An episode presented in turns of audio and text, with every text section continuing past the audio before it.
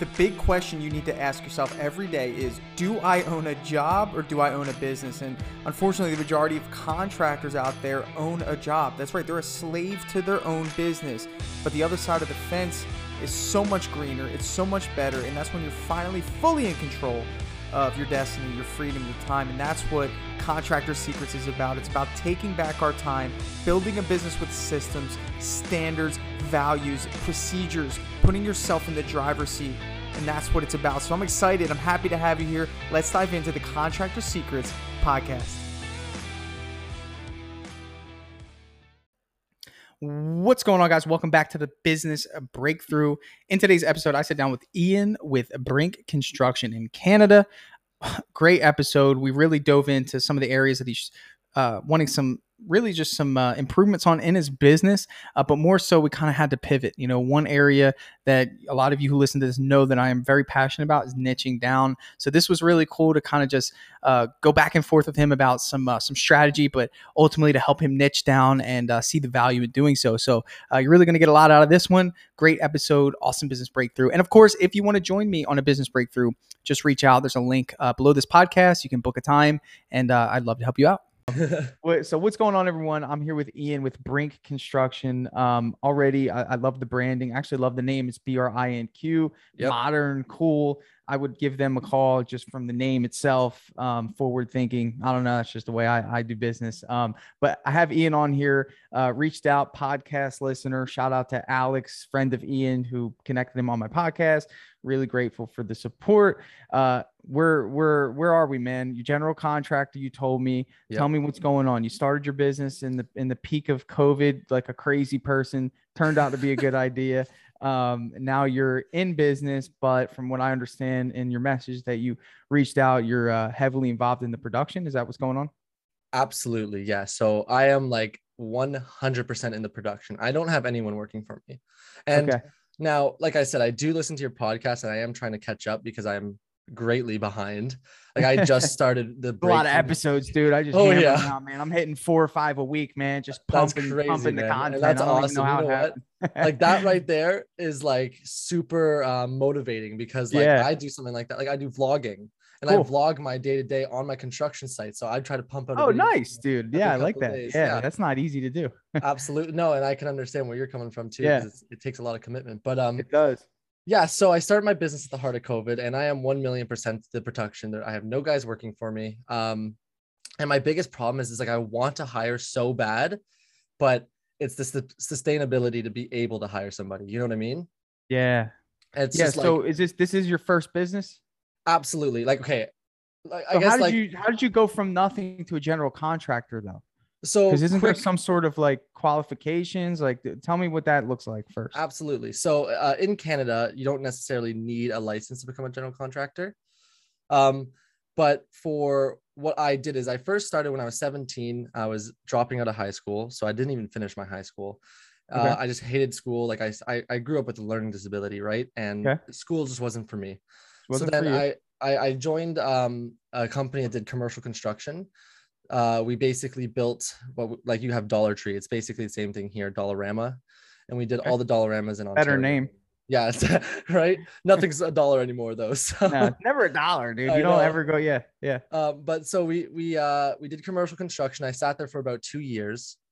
And then I left there, joined 1 or 2 companies that for like not even a week, couldn't find anything I liked. But then I joined another contractor who did custom homes. Okay. When I say custom home, I mean like beautiful, beautiful homes, like $1 million homes in Toronto. Great mentor, sounds like. That's the problem. He was probably the worst boss I've ever had. That's actually just like dogs. That's actually a good thing because absolutely, I've learned a lot. You know what I mean. If you had a bad boss, and that's why I do right. Exactly. Yeah. Now I have my business. I know exactly what not to do. But he worked at, like I wouldn't be coming home until 10 p.m. some nights. Yeah, and he didn't care. No, exactly. Yeah. It was like, we were bodies, we weren't people. Yeah. So after that, right when COVID was starting, I joined the union. So I don't know how the union works in America there, but pretty much joined the union. So I started doing high rise because the union's 99% high rise. I was doing finished carpentry and I was doing finished carpentry for about a month. Are you like a subcontractor when you work for a union? No, technically you are part of like an employee of the union. Okay, it is an employee of a company. The union basically finds you the work. So right. It's like a really official temp agency. Exactly. Absolutely. Yeah. It's it's like a frat. Yeah, and everyone has set prices. Like you don't get like raises. You get what you get. Yeah. You get everyone gets the rate. Yeah, okay, I got it. Exactly. Depending on your skill, of course. So basically we started doing high rise and I hated it. It was just like copy and paste. Like I did literally 4 weeks of windowsills and I couldn't stand it. Yeah. So when I left there's no motivation there. Absolutely, right? And it doesn't feel like you're progressing because it's the same thing. Right. So I left there and I called back my old boss that one night and I was like, "Hey man, like you really work out for me. I'm like, can you give me a job?" And I know for a fact, and I've been told this multiple times by the guys who work there, the higher ups, even like the project manager and stuff. I was one of the most valuable people in that company. Right. So the fact that when I called him, he said, "Let me think about it." Right there, I said, "I'm starting my own business to be better." Yeah, let me think about it. Come on, man. Yeah, exactly. No, this isn't a thing. Yeah. He needed guys, and I know because I had people who still work there. Right. I knew, and I said, "I'm starting my own business." Sounds like a personality that thrives off of power and control, man. You absolutely. Know, and, just that game of like manipulation. Like he wanted to create dependency out of you. Yeah, it's all you in a weak position. When I worked at that company, there was another gentleman there, and we actually started a side business together, just doing weekend jobs here and there. Okay. And we got our first two jobs: basement renovation and a shed. Okay. Now, it was a Friday day, and we were packing up the site at the other company, and that night we were going to buy material, and then we were going to work the whole weekend. As we're packing up the site, he's walking downstairs to turn off the lights, trips on a 2x4, breaks his ankle. This is my coworker. Yeah. He went to the hospital, out of commission for 3 months. I had to do those two jobs by myself, not with like almost no experience. Like I was on YouTube that night. I knew it. Watching videos. Like I never did roofing before, sheathing, nothing like that. So I'm watching videos.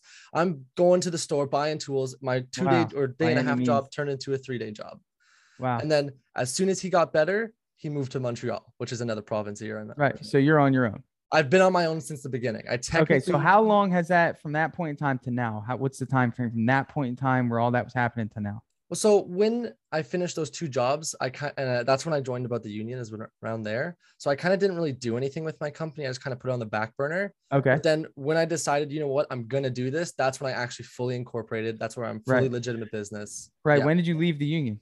I left the union probably about like a week before I started my business. So just early June. I started in May of last year. Okay. So what have you been doing this whole time? Since I started my business? Yeah. Pretty much a bunch of different things. I kind of jumped to do any job right now because I know it's not good, but because I'm so hungry to be able to afford to work, I kind of take anything. So we've done, there's 3 big jobs that we've done so far, or I've done so far in my business. And that is, we did a entire main floor renovation, doors, floors, kitchen, bathroom, everything. That one came out to about $60,000. And that was my biggest loss in my life because I didn't understand the difference between markup and profit. I didn't put. So how much were the materials for something like that? How you had to be way off because your labor is you. I believe I made $6,000 on that job. And that was my labor. That's not a loss. That's only labor. A loss.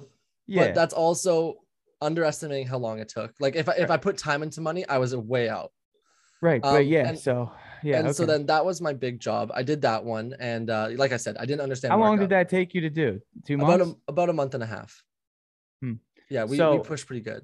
Yeah. So that's good, man. I mean, you sound really motivated. And I think that, there's a mindset that, that you've got to learn to adopt. And it's, and I know, these things, but I just try to get foundational when I start these. Cause like we can build up from there. My thing is you've always worked for somebody. And right now you have skill set, like you have this skill set that, produces you money. Mm-hmm. The idea that you can do everything. I get scared when anyone starting their business starts off as a general contractor because it's hard to market as a general contractor. That's the big issue. Absolutely. Right. If, I look at it, like if Apple said, "Hey, we're a technology company," we're a software company, right? Like, if they did that, initially off the bat, I believe that they started off with computers. So they were a computer company and they sold computers. Mm-hmm. And then they eventually branched off and did all these other things. So like my first thing off the bat is like, you know, understanding the mindset of like, you got to come into Brink Construction as an investor and not as what we call a technician. There's a great book called The E-Myth. It's floating around entrepreneur world, where I believe that it would be beneficial for you to read that. Cause the big thing about that book is that it really just helps you separate from the idea and identify what role you're actually occupying. And another thing that I want to point out, man, is I could tell that quality is really important to you. Absolutely. And one of the big fears that I find with what we call, and I'm going to refer to you as a technician, and you'll learn that concept when you read that book. Yep. One thing that I find with technicians, you're operating in the role of a technician, is you're afraid to let that quality go because it puts you out of control and you're not sure if someone can deliver that quality to the standard that you want to deliver it. Again, yep. I know you take pride, like you have the nice branding, nice logo. You want to start this thing off in the right direction. You're listening to podcasts. You're going to YouTube something and figure it out until you get it. Like all these things take a good, you know, take a lot of effort on your part with the end goal of a very happy customer, great reputation. You understand all these concepts. So you're way ahead of the game. The problem is that when you take on complex projects, you have to find complex, detail-oriented, skilled individuals that just so happen to be looking for a job. Yeah. Why wouldn't they be doing it themselves? Exactly. You know, if they were that skilled. So your labor pool is very, very limited. When you go into general contracting, or when you decide to do remodeling, or you decide to do these really hard tasks, there's no shortage of paint jobs. There's no shortage of flooring installation. There's no shortage of trim work. Like these are the three easiest trades to niche down on. So going back to my analogy with Apple, you know, they started with computers, you know, and it's like, you can still be Brink Construction, you know, but you'll learn through listening to my podcast, and really anybody should give you this advice who claims to have a successful business, is you got to pick one. And it's not just picking one to simplify your processes, but there's so many benefits to picking one. One that I just mentioned is the labor pool becomes way wider, okay? Because you're not putting high expectations on people to come in and do expert level work, right? Yeah. You know, so that's number one. Number two, the marketing becomes way easier. And one of your issues is saying, hey, how do I keep this pipeline full to make sure that I can keep someone busy and consistent, right? That's why I haven't hired anyone yet. Right. They go hand in hand. When you're confident in your marketing, knowing that the phone's going to ring, then you're confident you're hiring, knowing that you can produce the end result. Right. Yeah. And honestly, I knew that's what you were going to say. I knew you were going to say you got niche down or niche down. I have to say that. There's absolutely. Because I actually, I have to. I watched your episode recently that was talking about niching down and not doing too many things. And even with the breakthroughs, I know you told people like, why are you doing painting and cabinet work? Why not just choose one? You know what I mean? Right. And sorry, just to confirm, you said the book was E-Myth, like E-MYTH? Yeah, E-Myth. Okay. Yeah. Awesome. Yeah. Yeah. And it stands for entrepreneurial myth. But yeah, go ahead. Awesome. Thank you. And honestly, like I do agree. I think that is like the marketing being the problem, GCing is very, very true. Like so there's a service called HomeStars. I know you've talked about it. So you know of it. Yeah, I know about them. They're just the Canadian version of Home Advisor. Wrong, actually. The way HomeStars works is you pay a monthly fee. Well, Angie's List. You get maybe because Angie actually owns Angie's List and Home Advisor and HomeStars. So gotcha. So you pay a monthly fee and you get, you know, X amount of leads, right? Yeah. Well, they don't actually guarantee amount of leads, but the problem is here. So I do GCing. I pay $450 a month on HomeStars. I have a 25 or 30, something like that kilometer that I get to put somewhere. Sure. Now, the problem with that is the jobs that come in are so slow. Like I probably get maybe 2, maybe 3 a month. Yeah. It's random. It's sporadic. Exactly. It's not dialed in and it's not aggressive because they haven't built a big enough name in Canada as Angie does in America. Yeah. So when I turn on Home Advisor, dude, I mean, sometimes I'll get 2 or 3 a day, you know? So it's like, That's insane. But there's a couple factors here. Like, first of all, $450 is not a lot. Like, that's kind of like not a lot at all. Like, I mean, even though that's their monthly fee, that equates to about 6 or 7 leads if I were paying per lead. It really just comes down to, like, you know, working backwards, right? So like, if you were to say, you know, this is how much money I want to make, right? Like, can you tell me what that number would be on a monthly basis in 30 days? Like, what your goal is to make, in terms of, let's start with sales. Like, what is your sales goal for 30 days? If you were to hit it? Well, my sales goal would probably be, and okay, I just want to confirm, like I'm a young guy, sorry, quickly going off track here. I'm only 22. I just turned 22 this month. Love so it. I'm like this, everything is so new to me. And I didn't have like a father or anyone who can like hand me down information with running a business, because nobody works in the trade. Like, this is all me. New. So some of these terms, like I'm still learning the financial side of this thing. Love it. And that's through YouTube and everything like that. So when you say sales, you mean that's before taxes and before profit, or like profit. So when you hear the word gross, okay, I equate it to disgusting because I can't look at it because it doesn't matter. Because what really matters is the net. The net is the safe spot. That's what comes into you. Imagine you hold a net. That's yours. So that, use those analogies to remember, you know, how to separate them. It's definitely a good analogy. Don't get, you know, don't even look at the gross, because you don't get it. It's just before all the stuff comes out of it. Okay. So when you said sorry, so when I say sales, like, the first thing you have to identify whenever you're building a business is projecting your sales. What are you physically able to produce in a 30-day time frame? You know, you came up to me with a $60,000 job and you said you got it done in 45 days. So really what you're telling me is you're able to produce, if you're maxed out, between 30 and 35,000 in a month's time. Okay? I'd say about that. But that data is kind of skewed because that is in proportion to what type of materials that person wants, because you're adding in those materials. So if somebody gets luxury flooring for $8 a square foot, that's going to skew your data. That's what's tricky about remodeling. With paint, the paint cost doesn't vary that wide. It's either going to be between $30 a gallon and $60 a gallon at the most. So I can accurately project.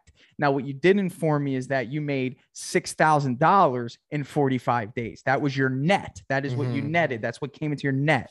Okay. So that is a foundational principle there, but we got to go a little bit deeper, because if you were an employee of Brink Construction, you as the employee made $6,000, roughly about $1,500 a week. Yeah. Brink Construction made nothing. So Brink Construction made no profit. Right now, you're occupying two roles. Role number one, so many more roles, but I'll break it down. Yeah. You're the CEO, okay? You're the CFO. You're the COO, okay? CEO, Chief Executive Officer. Number two, Chief Financial Officer. You control all the finances. Chief Operations Officer. You're overseeing production, okay? CEO oversees all that, right? And now you're also the project manager, okay? You're the customer relations specialist. You're the salesperson. You're the quality control specialist. Like, you know, you're doing so many different roles. You're making me feel pretty cool right now, though, I will say. Yeah, man, you're amazing. I've never put that many titles down. Yeah, dude, you have all these titles, man. You're wearing all these hats, right? Yeah, but it's time to take them off, right? It's time to... Well, when we look at what actually grows a business, we look at it as sales are what grows a business. Okay. Producing the result of a sold project does not grow your business. That just fulfills growth. Okay. That fulfills the promises. Okay. We grew the business when we sold something. When we fulfilled the promise, then we pretty much sustained our business to continue growing. Right. Okay. Like, does that make sense? So what you spend, if you were to put a pie chart together of all the time that you spend, I'd say 80 to 90% of your time is spent sustaining the growth of your business, right? Producing the result. Okay. When you get these concepts down, it's almost like insane to be like, hey, I'm going to actually be working today? And now I know that you've come to this realization, just breaking this down fundamentally, because it comes with a mindset, because you came from being an employee. So I'm just trying to help you understand like the concepts of a business owner. And it's like, you're coming in as an investor, and an investor would start putting people in the right positions. And it comes down to rewiring your business plan, because you can't do this at your stage right now as a general contractor. You can't, you could, but you're going to be hard pressed to find really good help. You're going to pay way more than you should for it. And then you're going to be hard pressed to find consistent marketing, because the general public looks at construction and general contractors as building homes. They don't look at it as remodeling. Does that make sense? Yeah. Remodeling is an emotional buy. It's a totally different market, and it's way more, you know, you're going to get way more search traffic. Okay. Cause again, the average customer, your neighbor next door. Okay. If they have the conversation like, man, I would really love to take down this wall. You know, they're not looking up general contractors in Montreal. Yeah. What are they looking up? Remodeling companies. So would you say it would be beneficial to then change my company from a general contractor to a remodeler? I believe that it would be beneficial, because the long-term goal for you would be to have a remodeling company, I assume. I know that you don't want to do just one thing. What that classification will allow you to do is you'll be able to easily be recognized by the market. Okay. That's free traffic, man. If you're going to get skipped over by other remodeling companies. And I implore you to go on Google and act like a customer, dude. Hey, I want to remodel my kitchen, local kitchen remodelers, you know, Brink Construction is the word construction to the general public is, well, I don't really know what that is. I'm going to avoid that. Okay. Even me. You know, even as this coach here or whatever I am, you know, I'm not going to look for a construction company to do a remodel. I want somebody who specializes. You don't go to the dentist to, you know, get an allergy test. No, you know, you go to the general market knows, hey, I have a toothache. I got to go to the dentist. So when it comes to painting, same thing. Hey, I need painting done. I want to find a painting company. I need flooring done. I need to find a flooring company. But what we're trying to do is generate traffic. Traffic is essentially, you know, a result of good branding and good placement of your brand. So where do people travel? We know this, Google, right? What does your Google presence look like? In terms of marketing, so as of right now, I have a website fully designed by me. I have a Google profile, again, not really designed by me, but set up by me. I have 7 reviews on there, 5 stars. I'm planning to, I remember watching one of your podcast, and you said get your friends to do just like a character review, right? Yeah. Unfortunately, my friends have yet to do it, but I did send them the link. Hey, dude, follow up with them. Yeah, absolutely, right? Just like how I would with my clients. No, but they always are busy, anyways. But I will try to get on there to do that, because I want to get to 10. Like you said, you should have a minimum of 10. Sure. And I also did just start setting up a Google ad. Right. So, what's the city you're in? I'm in. Technically, I'm in Mississauga. How do I spell it? Let's just do Toronto. I'm literally like 15 minutes out of Mississauga. Dude, even worse. You know, I'm dead serious, because, you know, it's going to be hard to rank in Toronto. Oh, absolutely. You know, so if you have a niche city within Toronto, maybe start there. Okay. You know, can you tell me? Yeah. MISSISSAUGA, Mississauga. Okay. Mississauga, Canada. Yeah. I'm going to put kitchen remodelers, just probably a common search term that's going to have some ads on it. Okay. So first 3 things that come up, you have builder. I don't know. Yeah. It looks like they're similar to HomeStars. It looks like Angie actually made its way to Canada. I would look into that. Actually? I think so. They're actually, they're ranking Angie. So maybe put a note to look into that. I don't know if they're expanding there. But that would be something to look into. But what you're looking at here, I mean, you have companies that actually have kitchen remodeling in their names. The first 3 that pop up here, and I'll actually share my screen with you so you can see this. That'd be fantastic. Because I just want you to understand this from a bird's eye perspective here. Again, I'm just doing what a customer would do. And this is in that town that you're telling me. Okay. This isn't Toronto as a whole. This is just that town, dude. Sounds like you have some good competition here. Don't get intimidated by it. Doesn't matter.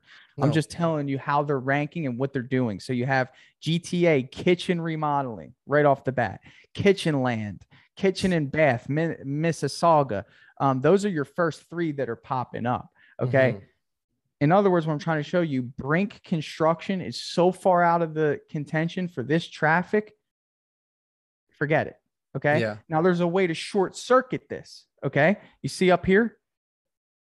Yep. Okay. These are where your ads are placed at the top of the Google page. Okay. You can short circuit the wait to get on that little map pack. This is called the map pack here. Are you familiar with that term? I have never heard that, but that's a good name. Yeah. It's called the map pack. It's the 3 or 4 that show up under the map. It's a very trustworthy placement because a lot of customers are used to using this map pack to go to restaurants, to go to local salons, or to all this. So they use this map pack. So yes, this is a valuable placement for these 3 companies that have won the race to the map pack. Chances are it's because they have really good and high reviews, which, you know, that'll get them there. Okay. Yeah. But what I'm showing you is that don't be intimidated by this. What you should do initially is you should take you should allocate some of your marketing budget. Right now you got $450 locked in with HomeStars. That's fine. I would raise that budget to at least $1,000 a month. I did do that. I, like I said, I got the Google ad. That's about $260 a month. And then there's a website called Bark. And again, like before, I was very like, I don't want to spend my money on leads per lead. But then I thought about it, I'm like, I'm spending my money already on leads on HomeStars, and I'm getting less than what I could be by buying per lead. Like, right. Like a set in stone, like hot lead. Yeah. So, yeah. I mean, it's just the mindset needs to be, hey, I'm spending this money to get people. It don't matter who's giving it to you. Who gives me the best people to sell my jobs to? That's all I care about. It's either people, they're going to generate it for you. You better start knocking to go create, you know, but that's a different topic. But what I'm just showing you here, you can short circuit it with the right approach to Google ads. Okay. And you can be ranked in these areas, and you can have the right SEO at the top of the Google ad that says, hey, Brink Construction kitchen remodeling specialist. If you want to skip over the rebranding and skip over all that stuff. Okay. That just comes down to you identifying what it is that you want to do. And I want to pause here, man, because I'd really like to know where your head's at. Cause sometimes I go a little too far, and maybe you're thinking, man, I don't see myself rebranding. I don't see myself niching down. I like what I do. What are your thoughts about that plan? And follow that up with what service you actually want to niche down to, so we can maybe go in a different direction. Absolutely. So honestly speaking, I've thought about, sorry, I say niche. I'm just going to say niche. I've thought about like changing my niche to something that's not GCing, but I think the fact that like the thing I love about GCing is that you're part of the big picture. And that's always been my thing. I always love being a part of the big picture. And that's why that's what I went into. And honestly, I know you were saying like, it's probably easier for you to, you know, niche down and find something better, but I honestly think that the fact that it is harder gives me more motivation to do better.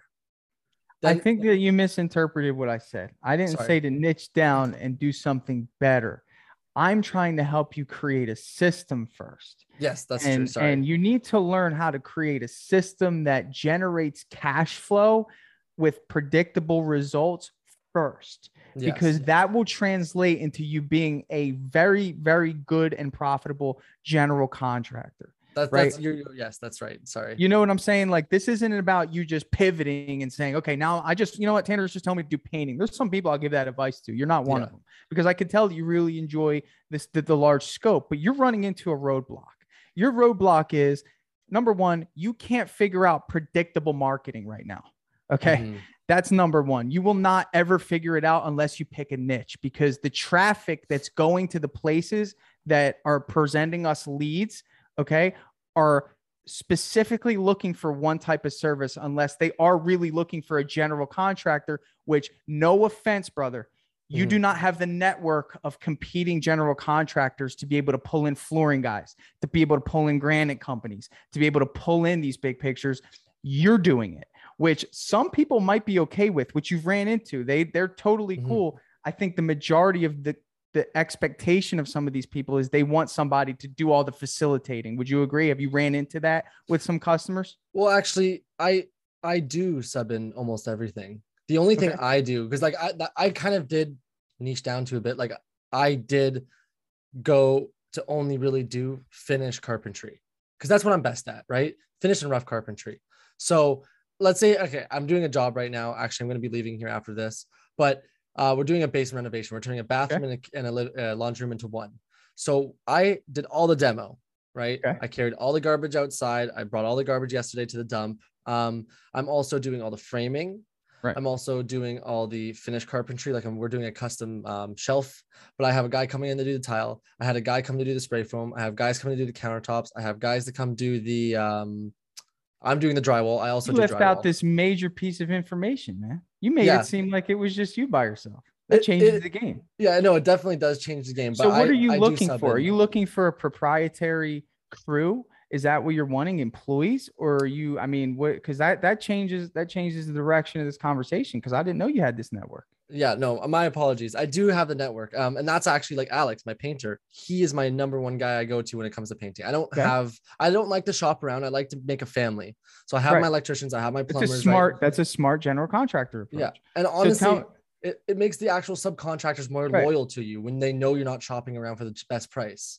You know I mean? Yeah. You want, yeah, I would be too, you know, again, that's good. So tell me where you find that, you know, you're lacking, like, or, I mean, normally general contractors aren't really concerned about finding employees. Is it more so you are having trouble finding the actual work? No. So I am having trouble finding the work, but my goal is to get off the tools.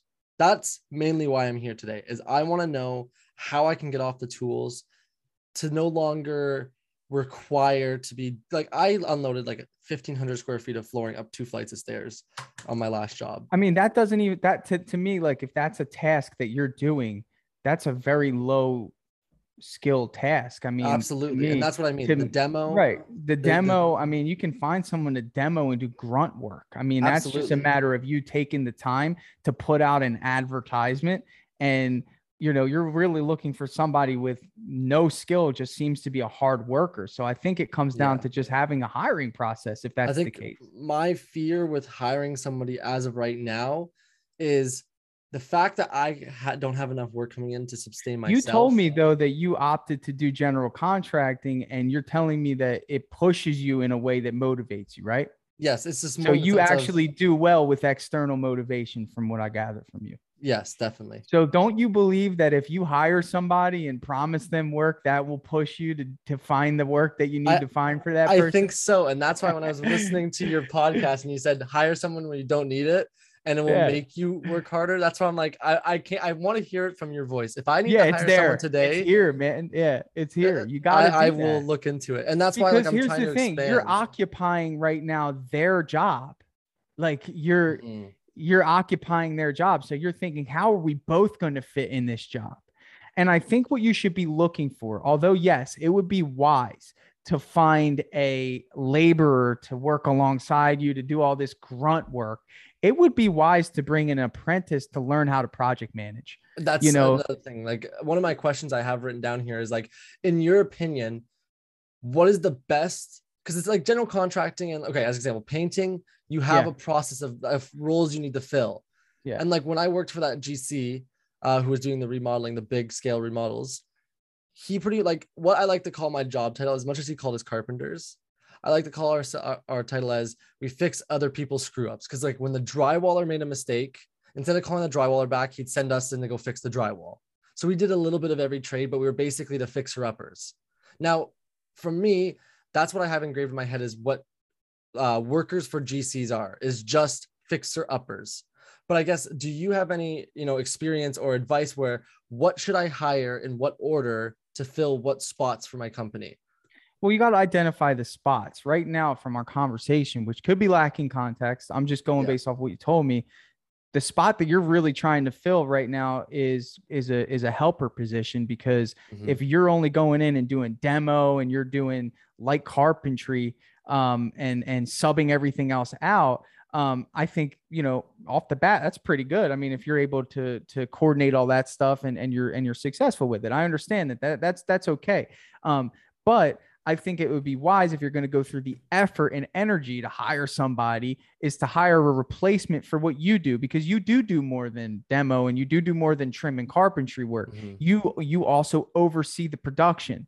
And I'm not saying that you have to cease overseeing production, but there's nothing like having an internal individual that's working alongside you. Sort of like you said, how Alex was at one point, this business partner, or you guys were banging jobs out together or whatever. It would be wise to do that, because your most important role role is networking and sales. I mean, you have got to be in that role. So maybe training someone up to work alongside you. You can leave him on the job while you go out and sell and network and do all these things. But it really comes down to you understanding how to hire and putting together the right foundation for hiring.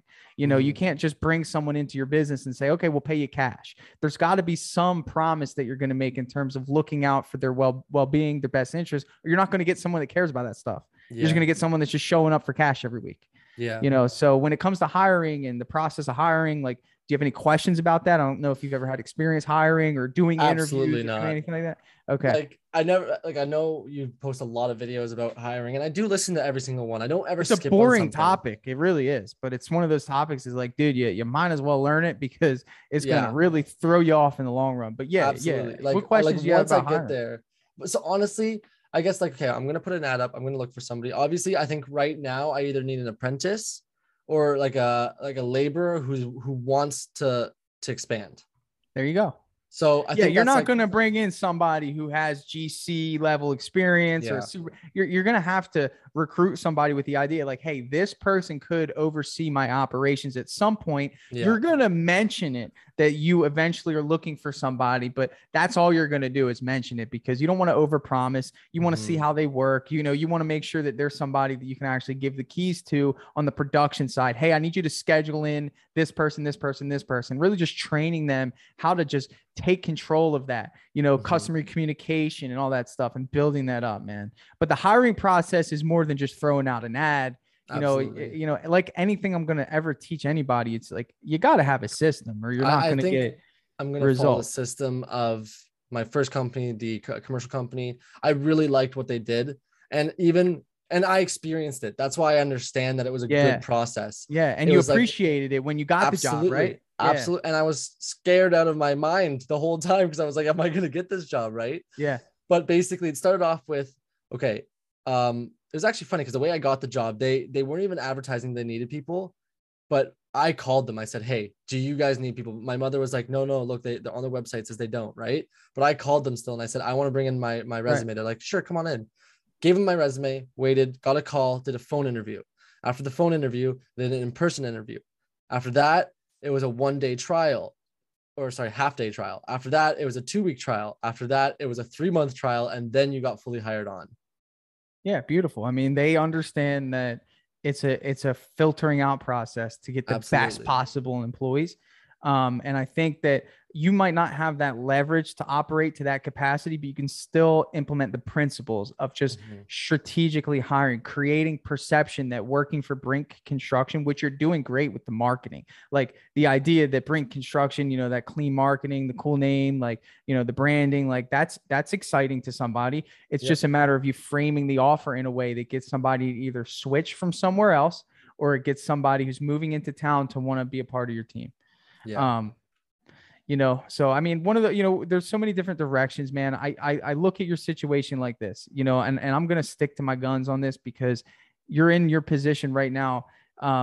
You know, to come to me, I love helping, and I'm seeing some problems. I'm seeing some things. You're 22, man. I think you've done a great job. I'm really inspired of your, you know, just kind of like, you know, forget this, I'm going to do my own thing. Yeah. And you're learning as you go. Just take it from me, man. If I can give you one piece of advice, it would be to niche down on one area. You know, you will see the big picture if you niche down. I don't get upset because I didn't see the house being built. I get happy because I see a house being transformed from start to finish on a paint job. I still get that same feeling. But you have to understand, bro, you need to create a business that produces cash flow consistently, creates jobs for people, that you can actually take the time to focus on your sales process. You know, your sales process, your marketing, you know, being able to step back and saying, okay, if I put in $1,000 to this area this month, it's going to generate me this many opportunities. And then if I do this many opportunities, last month I had this many opportunities, I only sold 4 jobs. So I'm going to try something different this month, and I'm going to try to sell 6 jobs. And then now that I sold 6 jobs, I need to produce this much, and I have to have this big of a team to be able to produce it.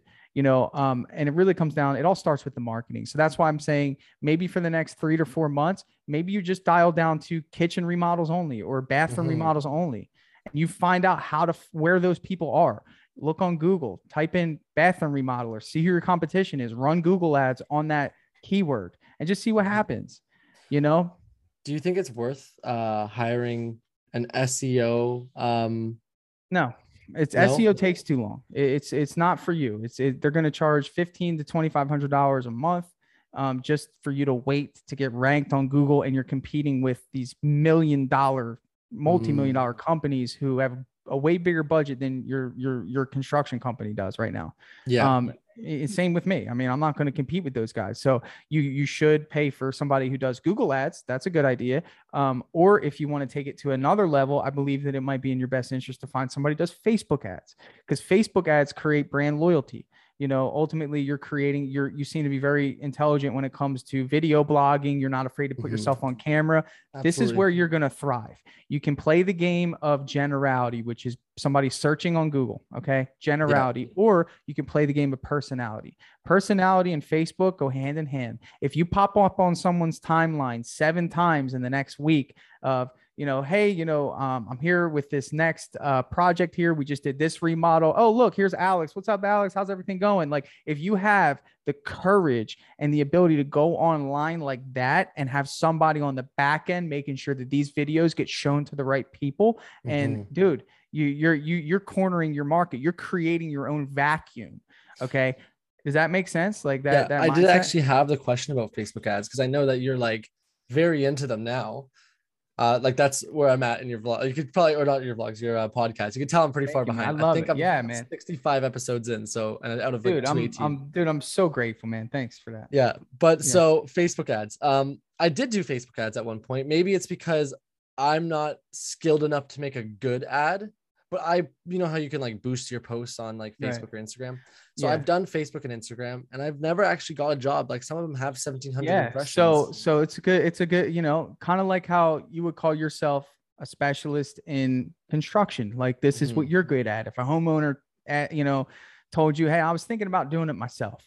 Could they get the job done? Probably. Would it be to the standard that it should be? No. And it's the same thing like anything, man. There's people that actually specialize in this.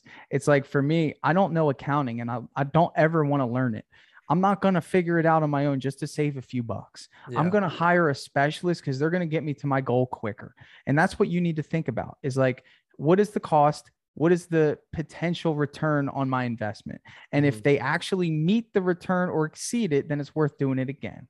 When it comes to Facebook ads, you need somebody on the back end, bro. You need somebody looking at data, and you need somebody looking at retargeting and audiences and all these things. When you boost posts, you don't have all those metrics. It's just Facebook. They're making a killing off of people like you because you have no clue what you're doing.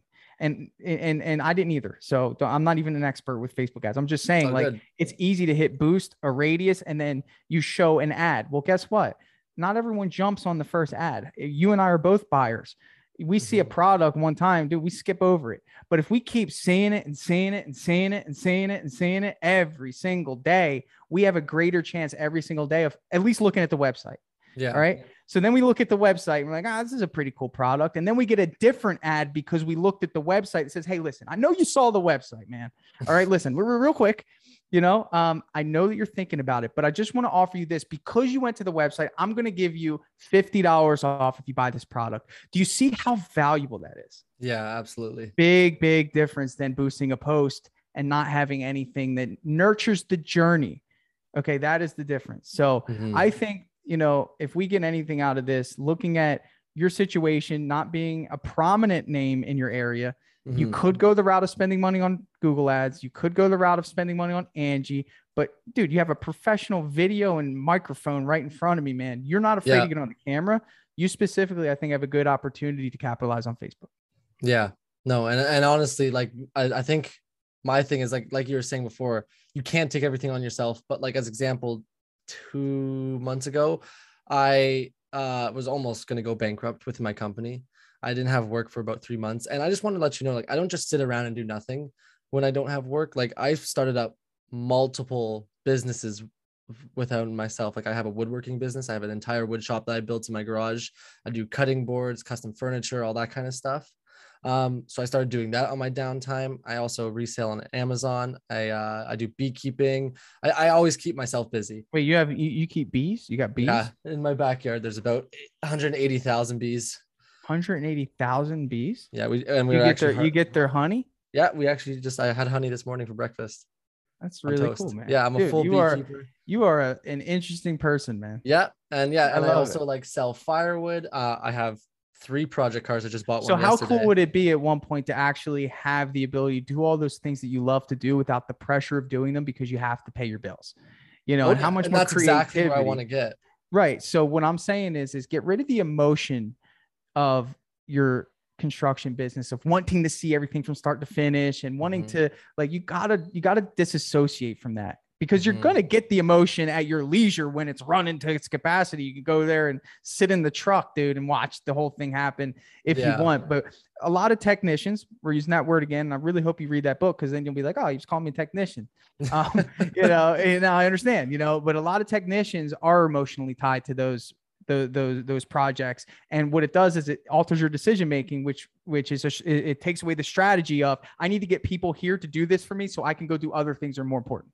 Yeah. Okay. Yeah. Because that is what you're best at, dude. You woodwork on the side as a hobby, bro. I like to write and sell and market on the side. So for me, it's like, it was easy to disassociate with production because I don't even like it. I'm horrible at painting, you know? So that was easy for me. Okay. It's going to be way harder for you because these 2 things that you have, which are your hands, are your greatest assets. So we need to figure out a way to be strategic. I like that you're coming on here. I'm just one opinion. There's many other great business coaches out there that give you more opinions. But again, let me tell you from my experience. Okay. Just one more final thought here, because I really want you to get this. You spent almost an hour with me. So I want to make sure that I give you one thing to really narrow this down so you can take it and just try it for me, please. Yes. Okay. Write down one thing you're going to do for the next 3 months and do it and then market for it. You know? Okay. What is your favorite thing to do? If you had to pick one thing out of your construction business, what's that one thing that you actually like really enjoy doing? It's a hard question, to be honest. It's not hard. It's not hard. If it's not hard, pick one thing that you just does it have to be production?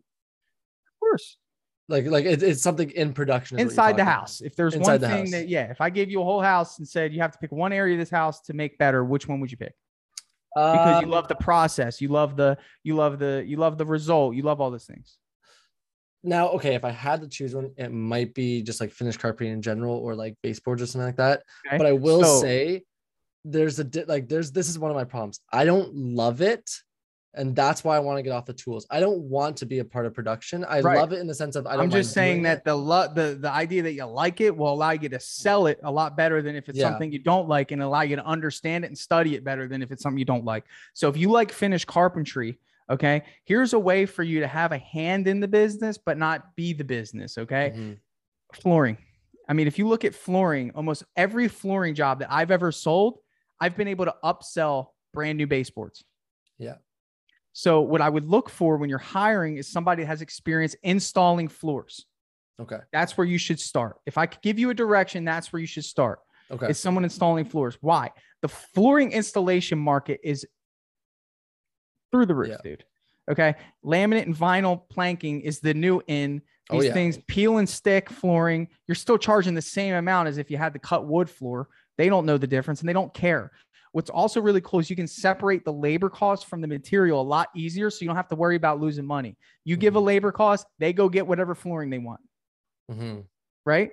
Easy upsell opportunity. Hey, listen, you know, we could either add quarter round, right? Which I know you've done before, add quarter round, or we can remove your baseboards and put brand new 5-inch baseboards on there. It'll look amazing. I think it's worth the additional investment. Upsell opportunity. So maybe you have this guy install floors and then you just come in and do the finished carpentry baseboard just so you can get your hand in the pot, you know, and you guys can work a little team aspect there. The marketing's easy. The transformations are easy to market on Facebook. You have the ability to hire somebody and narrow down what you're looking for. Hey, you have floor installation experience. Cool. That's where we're going to start. So you hire a floor installer. Yeah, man. Hire somebody that has experience installing floors. So you actually have somebody that you can put to work and they can generate revenue for you. You know, you see what I'm saying? Like, it's like, now, you know, hey, I need to find a flooring job for this guy. Cause one of your big fears when we spoke was not being able to keep someone busy, but you got to make sure that you're aligning what you're finding with their skill set. So it's like, ultimately, hey, if I know I got a guy that can install floors, I know my marketing needs to be directed to flooring. Okay.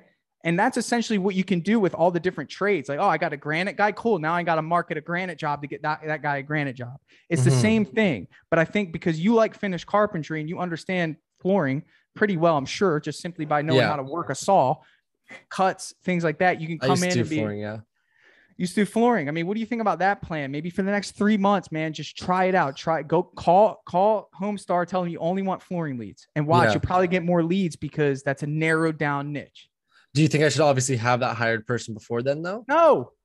Just me bang out the floors? You can do it yourself, but you need to be hiring. I mean, honestly, I would line up the next job that you get with a deadline and say, hey, I need to hire somebody by this time frame. It'll motivate you to do the interviews. And I don't want you doing less than 4 interviews. You need to do at least 4 interviews, dude, because if you get with the idea that, you know, the interviews aren't working out or something, you might get discouraged and say, you know what, forget this hiring process. It sucks. I hate interviewing people. Yeah. Just say that you're going to do 4, you know, and try to get 4 people to sit down with you at outside of a coffee shop or whatever, and do your process, man. You've got the foundation at 22, bro. It's like, just again, I'm not going to budge. I really think that the goal for you is to create a system that works for itself. Try it out. You got plenty of time to build homes, bro, and see it from start to finish. I think you're going to be a successful builder one day, just from what I'm learning from you and how much you really appreciate that start to finish. But you've got to learn how to run a profitable, consistent, predictable business. And I think that it starts with flooring. Again, you ran into a major issue you told me earlier with your margins on this big remodeling job because you didn't properly allocate costs for, was it the materials that kind of threw you off? No, it was the whole thing. Like, I didn't put a markup on anything. And now I do put markups. Like, I do have a system on how I price jobs, but back then it was like my very first big job. Right. And I lost money because I didn't do proper learning experience. You won't do that again. That's great. And you didn't even really go that red. So it's like, you know, it's and I don't even regret it. I don't regret it. I'm so happy that I learned that because I was happy that they were so happy with the house. Like, they loved it. So it's like, dude, this is success. And don't think that you got to just immediately be profitable. I mean, like, dude, you left your safe union job to start a freaking business, bro. You should be really proud. You should be really proud of yourself and what you've accomplished. Just remember, you got to crawl before you walk, man. And I think, like, the flooring is a safe bet. The marketing is easy. The talent is easy. The process is easy. The upsells are easy. The margins are good. I mean, it all lines up. So that's what I got for you, man. Was this helpful? Yeah, definitely. I did just have one more question for you though. Absolutely. So actually, I have 2 questions technically. Sure. So one was, do you have any recommendations on, like, free and also paid tools that will help me, like, organize my business and keep me organized? Because, like I was saying before, like, I do my own bookkeeping. I've learned my own bookkeeping. I don't know if you guys have QuickBooks out there. I'm assuming you do. Yeah. So I've learned QuickBooks all by myself. I'm doing all my bookkeeping. I have an accountant, but, like, I'm so busy all the time. It's like, I can't come home and just relax because I always have work to do. And when I do relax, then I'm behind. Yeah. Well, I mean, I don't think you've gotten that far in my podcast. I built a software. It's called Drip Jobs. And that's literally the focus of what it does, is organize your business, because you have to understand that all of your customers fall into a bucket at any given time. Right. So let me give you an example. You have brand new leads that come in through, or HomeStars or whatever you're using. They're new leads, Facebook leads. Okay. What do you need to do when you get a new lead? Right. You have to follow up with them and you got to schedule them. Right. Okay. So then once you schedule them, they move into another bucket. That's a scheduled estimate. And then when you're building a proposal for them, they fall into another bucket. That's a proposal in a draft. You're waiting to actually send the proposal. Then when you send them, then you have them in proposal sent. You're waiting for a response, right? So you have all these buckets that these people fall into right now in your business. If you've been doing estimates, you may not know where everyone is. And that's kind of frustrating because you should be utilizing that information to follow up with new leads that didn't answer the phone, right? So I'm sure you have HomeStar leads that you've gotten that haven't answered the phone, right? Well, yeah. And I did learn from you, like, I'm on them. Like, when they don't answer me on HomeStars, because there's things like preferred contact methods, email. Yeah. I send them a little message saying, hey, message me on email. I don't get an email. Okay. I call them the next day. No answer. Yeah. Okay. I call them the next day. And I'm on them. And I know I'm trying to giving you the email with HomeStars now. Well, yeah. What happens is they say preferred way of contact is email. So then I leave them a message saying, hey, if you'd like to continue this conversation, email me at blah, blah, blah, blah, blah. Yeah, I was about to say, man, because that's a game changer, because Drip Jobs follows up with them automatically. They don't give me their email. No. I know. I've always had trouble with HomeStars because they don't do that, because it's kind of, that's weird, man. You're buying the lead. Give me the information. And it's like a market. But I understand what you're saying. So like, you know, where I'm getting at is that's great that you're following up with them, but you got to understand, like, organization is more than just the sales pipeline. That's what I explained to you. Then you have a production pipeline, especially in contracting. You have four stages. You got people that you're waiting to put on a firm scheduled date. You have people that are scheduled, you have projects that are ongoing and in progress, and then you have finished jobs. And each of these customers need to be put in a bucket. And that's what Drip Jobs does, is it just organizes everybody and makes sure that the communication that those people are supposed to be receiving in those stages is getting sent. So, you know, again, I was actually just at the part where you're like, it's funny because you're like, oh, I have this thing coming up in a month. And I'm like, I want to know what it is, but I know it's already out. And then when my buddy Alex came over the other day, because we just had some beers in the backyard, he was like, oh yeah, it's Drip Jobs. I started looking up online. I guess my only thing is, and please tell me if I'm wrong here, when I did look at it, I felt like it was a lot more catered to the companies, well, which I might start moving into now, but that niche down into something that like has a bunch of jobs coming in at the same time. You know what I mean? Like how you say, okay, I get 2 to 3 leads a day. If as a GC, if I was getting maybe 6 or 7 a month, is Drip Jobs something that is still useful for someone with the less leads coming in? Absolutely. I mean, either way, I mean, you got to realize that there's more than just lead flow. Like you still have project management. You still have to send proposals, right? You still have to invoice customers. It doesn't matter the volume that you're doing. You still need a software that does this. And the problem is that you got to realize Drip Jobs follows up with customers. It sends estimates, does invoices, creates work orders, schedules, both appointments and job schedules. So like you're either going to get 5 different software to do it, or you could just have one, and you're gonna have to input information. You can mess up information, email addresses, like, so it's all encompassing. But again, when you ask me about software and stuff like that, it's crucial to have something. I mean, again, anything you could do to automate a process that you would have to do is going to be helpful, because you're either not doing it, you're not doing it efficiently. Like right now, again, if you don't, like we're speaking and your pipeline is not being nurtured. Like people who receive quotes from you that they didn't accept, they're not being followed up with right now, unless you actually pick up the phone. And there's not a lot of motivation to do that. I've been there. You know what I'm saying? So how many quotes have you given in the last 10 days? I'd say about 4 or 5. 4 or 5. Okay. And how many of those 4 or 5 have been accepted and approved and you've gotten a deposit? Some of them are up in the air right now. None of them, to be honest, have been accepted and approved. Right. And I'm just want to go to your question. So like, as we're speaking now, these people could be getting nurturing emails from Brink Construction saying, hey, are you interested in moving forward? Or, hey, here's a little bit about us. These are some of our values. This is, hey, it's been a week since we spoke. Just wondering, did any questions come up? Normally at this time, some questions come up, or do you need help choosing, the style? Like you can create these follow-up campaigns. They're already built into the accounts. You can edit them. But what I'm getting at is it's like, if it's not automated, either you got to do it manually or it's not being done efficiently. And it's important to nurture.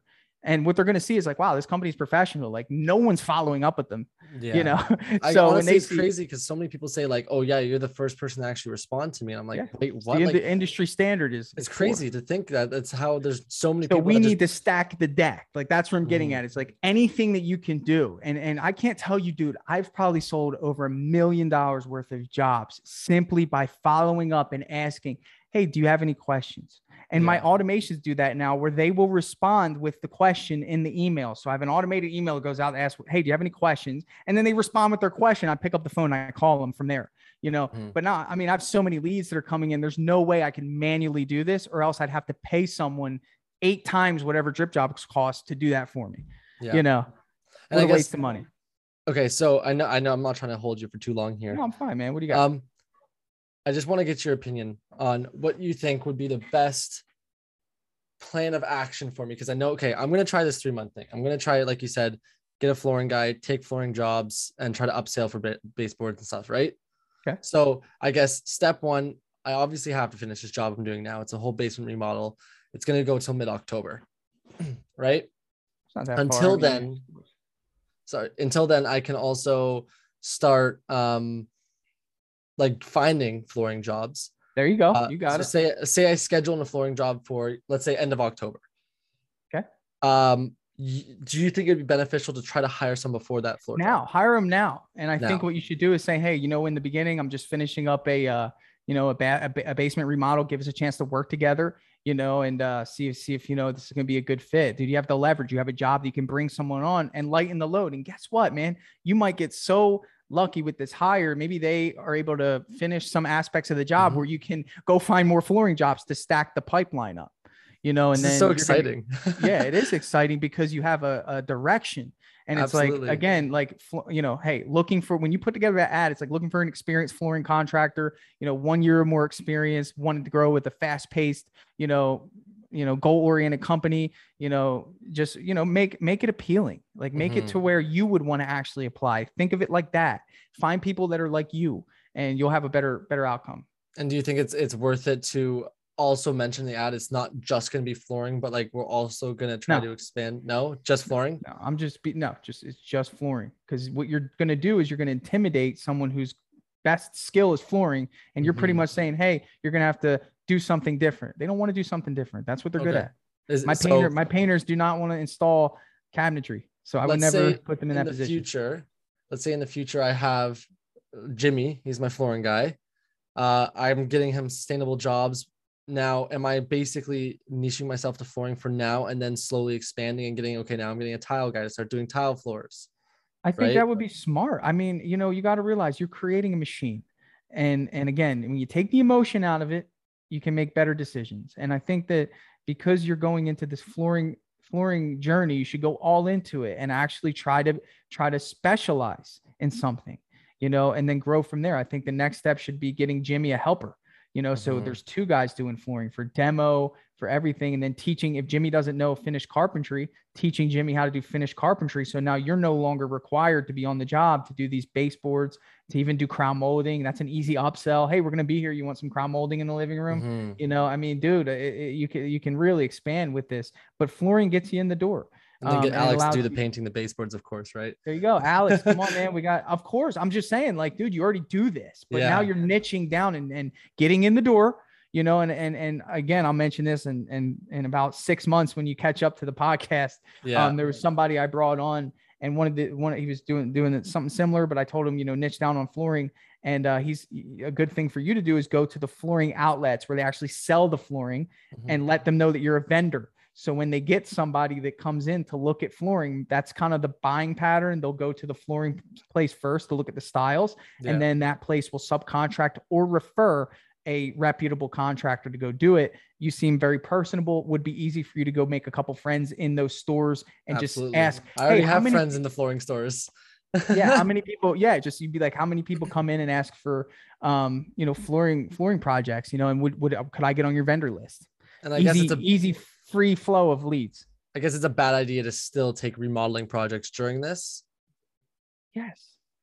Just stick to flooring. Stick to flooring, man. Just for now. I mean, you can always go back. Like, just you're in this position right now because of the randomness, not because you're doing a bad job. You're just not, you have no consistency. And I'm just trying to help you understand that, like, that is a very important aspect of success in business. Okay, fantastic. Alex is going to be happy that you're telling me to go with flooring because he's like, no, he's going to tell you to go painting and you're going to replace me. No, you're good, Alex. Thanks, bro. And honestly, like, I can't thank him enough. Like, he's an amazing painter.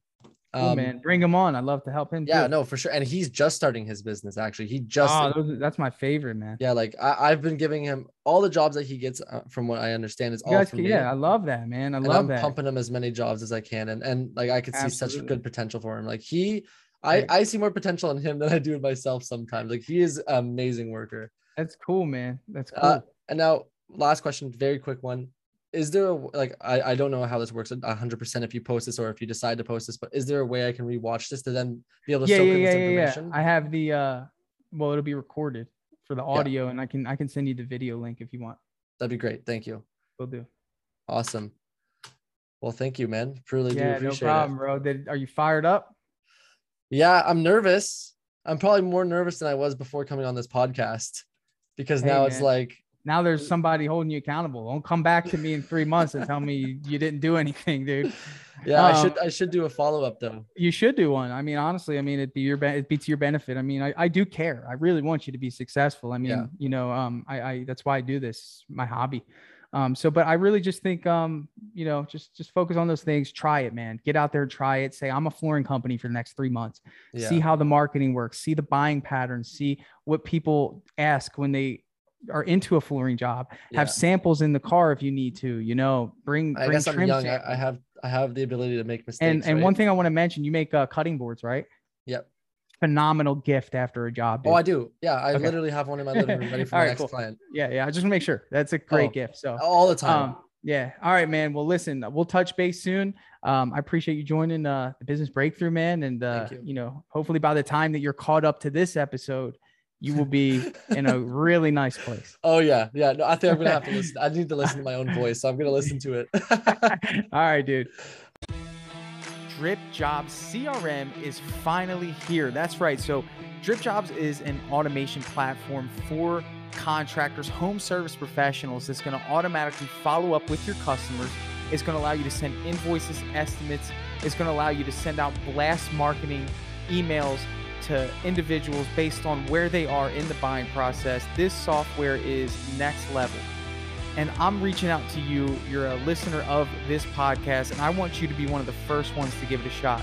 So if you want to see what Drip Jobs can do for your business, I'd love for you to head over to dripjobs.com, sign up for a free demo, and get your team involved, and let us sit with you and show you how powerful this software is. It's going to save you time, it's going to make you money, and you're going to love the features that are built into Drip Jobs. So if you want to check it out, head over to dripjobs.com.